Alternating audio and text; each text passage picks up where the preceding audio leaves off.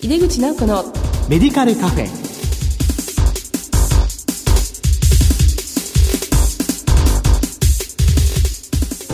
こんばんは。帝京平成大学薬学部の井出口直子です。井出口直子のメディカルカフェ。この番組は医療を取り巻く人々が集い語らい情報発信をする場です。前回に引き続きチーム医療について特集でお送りしていきます。この後素敵なゲストの登場ですお楽しみに。入れ口直子の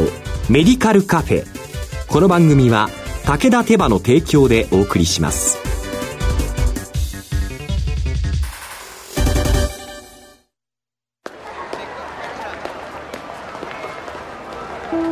世界は大きく変化している。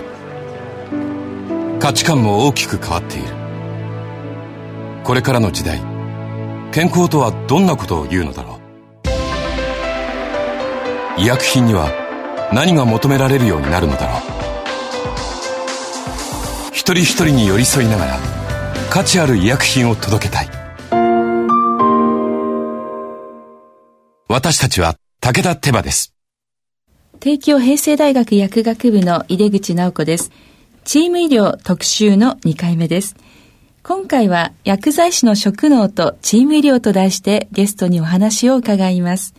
先週に引き続きゲストは京都大学医学部附属病院薬剤部教授の松原和夫さんです。えー、先生どうぞよろしくお願いいたします。よろしくお願いいたします。ありがとうございます。2回にわたりお越しいただきまして、えー、前回は病診薬連携によるチーム医療についてお話しいただきました。早速ですが、まあ、先生のいらっしゃる京都大学医学部附属病院薬剤部の体制と特徴について教えていただけますか？まあ、あの別に京都大学の薬剤部が特別どこと変わったところがあるわけではないですよね。えー、まあ病院自体が大きいですから数はある程度いますが、さほど特段大きいわけではない。で、何が特徴かというと、若い人も多いということで、えー、みんなが積極的に物事を取り組んでくれている結果だろうというふうに、えー、思ってます。はい。今薬剤師は何名いらっしゃるんでしょう？大体ですね、はい、えー、まあ、CRC が結構いるんですが、90名強だと思います。もうちょっといると思う。90名よりは多いですね。はい。90名ものあの部下がいらっしゃるということですけども、まあ、薬剤部の中でのいろいろな体制っていうんですかね、セクションなど何か特徴があるところありますでしょうか？あまりその細かなセクションを設けてない。以前はあったんですよね。えー、そうするとやっぱり、どんな小さな組織に行っても組織の壁ができてしまうので、うん、まあ、ある人数効率的に仕事をしたり、あるいは薬剤師の中でいろんな情報を共有してもらうためには、やはりお互いの背中が見えるようなチームではないといけないので、まあ、緩やかなセクション分けにしていて、はいそのセクションも定期的に変わっていくという形で取ってます。ですから、まだそのチームの運営は、そのチームの中の人たちにある程度任せて、ある意味でのフレキシビリティを持たせているというやり方をとってます。今、えー、例えば調査しなくちゃいけない、病棟行かなくちゃいけない。だったらそこにやはり、それを取りまとめるチームリーダーと副リーダーたちが何人かいて、で、どう効率的にやっていくのか。ただ、時間的にはこっちが、えー、忙しかったら、じゃあ金曜日の午後は、注射の方に、のチームリーダーのところに行って手伝うとかですね。いろんなことをやって、で、そのリーダーもある程度変わっていかなければ、よその仕事も見えないので、で、まあ、比較的若い人、最初に兄弟帰って動かしたあたりの時は、ほとんどチームリーダーっていうのは20代後半から30代前半の人間にしていただいて、はい、いわゆる若い人たちはいろんなたくさんやる気を持っていたので、で、やはり逆に年寄りが悪いっていうわけじゃないんですが、年寄りの場合はどちらかといえば成功体験よりも失敗体験の方が多いので、どうしてもそれやったらダメだよという止めてしまうので、基本的には止めないというのが、えー、我々の今のやり方だと思います。もちろんやってもらったら困ることはそれは無理と違うって言って、えー、止めますけれども。そうですね。組織の中の、まあ、人の配置みたいのだいぶ変えられて20代後半の方が、まあ、リーダーとして当時はですね、はい、活躍できるような土壌を作られたってことですよね。えー、他に何かそのメンバーが生き生きと動かすための人材育成上でやられてることってありますか？まあみんな勉強してくださっ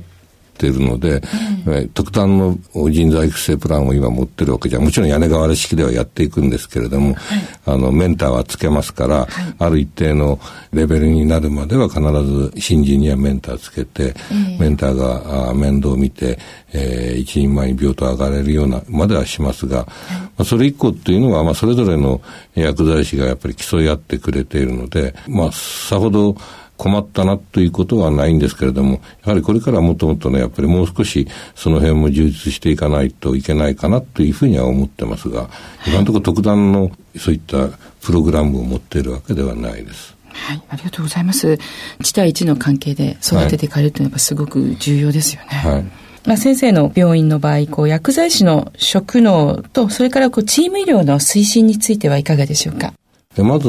私が京大に行った年が病棟薬剤業務実施加算ついた年ですよね。はい。まあ、それは、あの、旭川にいる時からいろんなことで、えー、関わってはきたんですが、じゃあ、実際に京都大学どうするのかという時に、はい、ベースはチーム医療ないとできないので、まず、あの、お願いしたことが病院にあって、はい、それは何かというと、基本的に、えー、病院のシステムの機能を薬剤師に全てオープンにする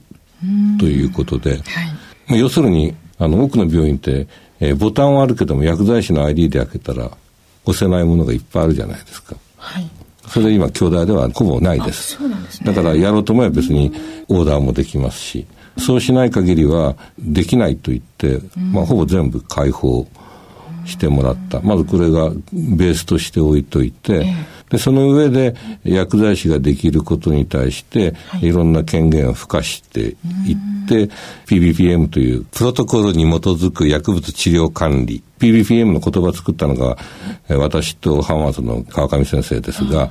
い、できるような形にして、で、その上で、まあ、どこの病院もカルテに関する規則っていうのがあるんですね。それが一番誰が何を実行していいかという基本になるので、はい、そこに、えー、薬剤師ができることを大幅に変えてしまって、はい、まあもちろん、あの、両端規則とか医師法に違反しないという意味も含めてなんですけれども、えー、あの一応病院の中の規則も変えて、はい、なるべくいろんなことができるようにしてから、はい、こちらからも提案し、医師からも提案されるという形で、それまで医師がやっていたような作業をかなり薬剤師ができるように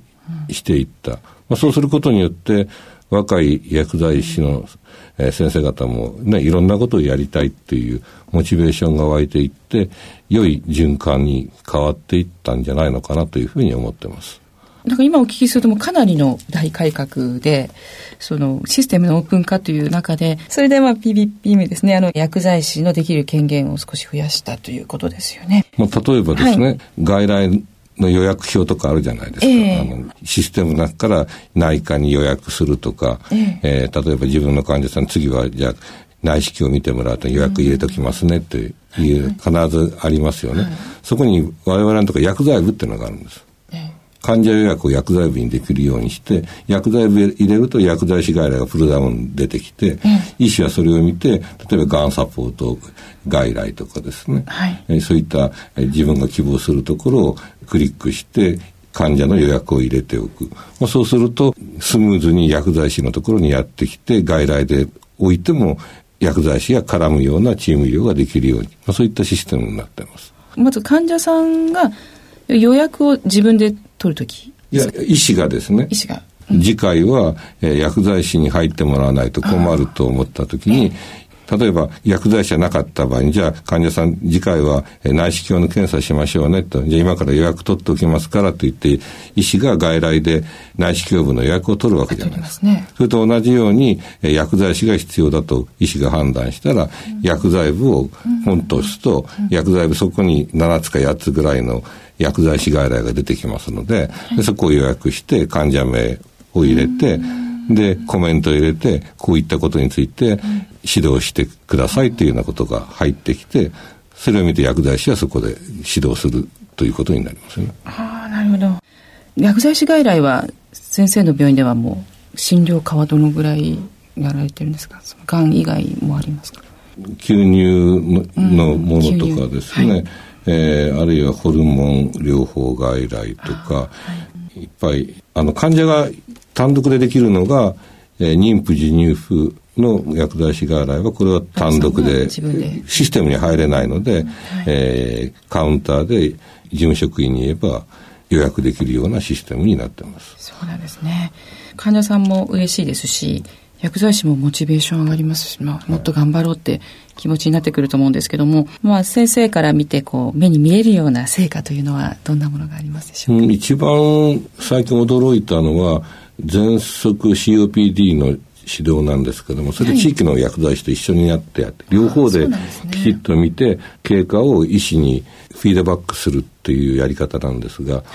い、やる前の4000、やった後の4000名ぐらいを比較してるんですけども、はい、まあ、もちろんあの、呼吸器内科の先生方って、それ例えば喘息とか COPD が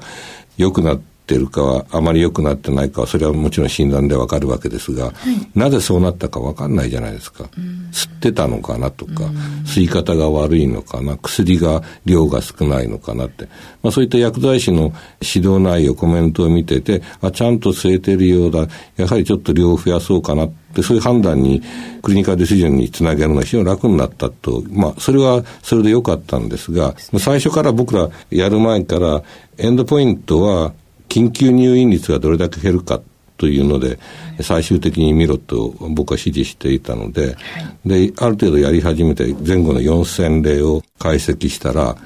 COPD の軽症での緊急入院率がゼロになったんですよね。でもそれは医者とも話してるんですけども、まあ、要するに、喘息にしても、COPD にしても、初期の頃は、ね、いつもいつもではないので、調子がいい時もあれば、ベースの薬をやめてしまったり、はい、で、悪くなると、えー、吸って、まあ、ベータスティミュラント吸ったりするわけなんですけども、それをやっぱり、えー、なくして、えー、常に患者さんが理解しながら治療を続けた結果、多分、軽症の、えー、緊急入院率がなくなったんだろうって、まあ、それはもう非常にリーズナブルで、もうすごいなっていうふうに内科の医師とも一緒に話してるんですけども、まあ、それが一番ここ最近私嬉しかったことでしょうかね。はい、はい、素晴らしいですね。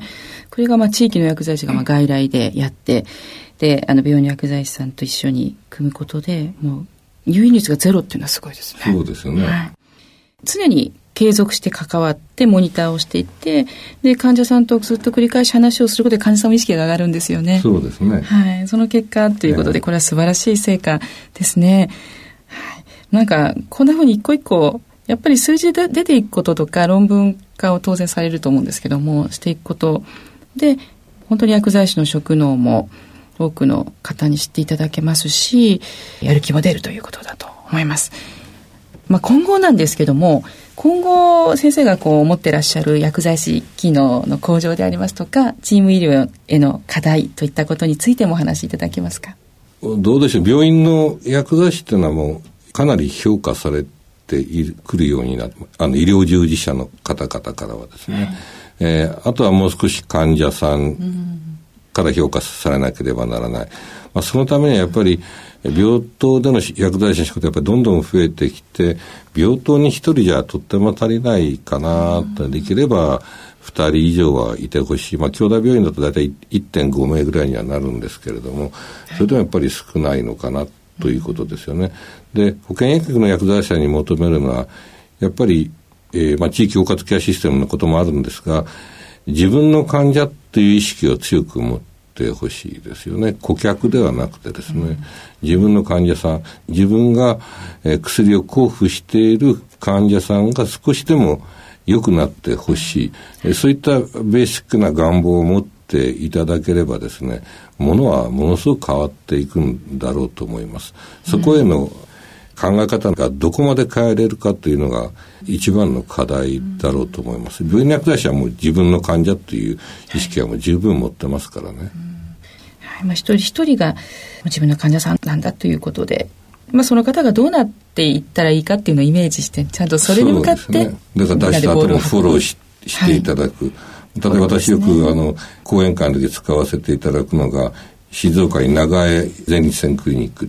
というところがあって、そこが温度をとって地域の薬局に、まあ、11個っておっしゃってたのかな。で、そことを、まあ、いろいろ連携組んで、で、例えば、過活動膀胱の薬を出した後に、まあ、あれ飲んでれば大丈夫なんですけども、副作用があるからなかなか続けられないので、また元へ戻っちゃうわけですけども、出た後もその手上げしてくれた薬局の薬剤師さんが定期的に電話で患者さんに、えー、様子を聞いたりして、その様子を医師に、永井先生の方にフィードバックして、永井先生はその、それに対して介入していって、維持率をすごく高く維持されてるんですよね。まあそういうふうに出したら次来るまで知らないよっていうのじゃなくて、自分の患者さんだという意識があればですね、次来られる間にもやっぱりいろんなことができるんだろうと思います。そういったことが今後どんどんどんどん広がっていくと、国民から信頼される薬剤師になるんだろうなというふうに思ってます。まあ、外来の場合出してお大事にどうぞって言ってね、薬液書いて終わりじゃないんだと。はい、出した後のフォローこそ薬剤師の仕事ということですよね。で、それを、あの、やることが患者さんのためですし、薬剤師の職能が認められる大事なポイントですよね。あの、最後に、まあ、これを聞いていらっしゃる方、まあ、リスナーの方ですね、病院薬剤師もいらっしゃいますし、薬局薬剤師も多くいらっしゃるんですけども、まあ、先生から何かメッセージをお願いできたらと思いますが。うん、1990年代の終わり、はいはい、私が朝日海大病院にいるときに、病棟に薬剤師を専従させて、サテライトを作ったんですね。はい、おそらくあの、大きな病院で成功した事例としては、日本で最初の病棟薬剤師だったんだろうと思います。少なくとも国立大学では最初でしたが、でその頃、その病棟に上がると、患者さんがその薬剤師に対してお薬の先生って呼んでるんですよね。今、兄弟病院でもかなりの病棟で、病棟薬剤師お薬の先生と呼ばれてるらしいんですけれども、まあ、そういった響きはすごくいいことと、お薬の先生と呼ばれるということは、いわゆる自分の患者さんという意識を持ってるからだろうと思うんですよね。でちゃんと仕事をしている。だから別に病院の薬剤師だろうが、えー、保健薬局の薬剤師だろうが、えー、薬剤師であったら、薬剤師さんでもいいんだけども、お薬の先生っていうふうに呼んでもらえるようになったら、君たちは完成形だねというふうに、えー、言うことにしております。どうもありがとうございます。えー、というわけで、チーム医療特集の2回目、薬剤師の職能とチーム医療と題してゲストにお話を伺いました。ゲストは京都大学医学部附属病院薬剤部教授の松原和夫さんでした。えー、松原先生、お忙しい中2回にわたり本当にどうもありがとうございました。こちらこそありがとうございました。世界は大きく変化している。価値観も大きく変わっている。これからの時代、健康とはどんなことを言うのだろう。幅広いラインナップで信頼性の高い医薬品をお届けします。一人一人に向き合いながらどんな時でも健康を咲かせる力を。私たちは武田手羽です。京都大学医学部附属病院薬剤部教授の松原和夫さんによるチーム医療の話を2回にわたってお送りしました。次回は3月8日の放送です。それではまた。帝京平成大学の井出口直子でした井出口直子のメディカルカフェこの番組は武田手羽の提供でお送りしました。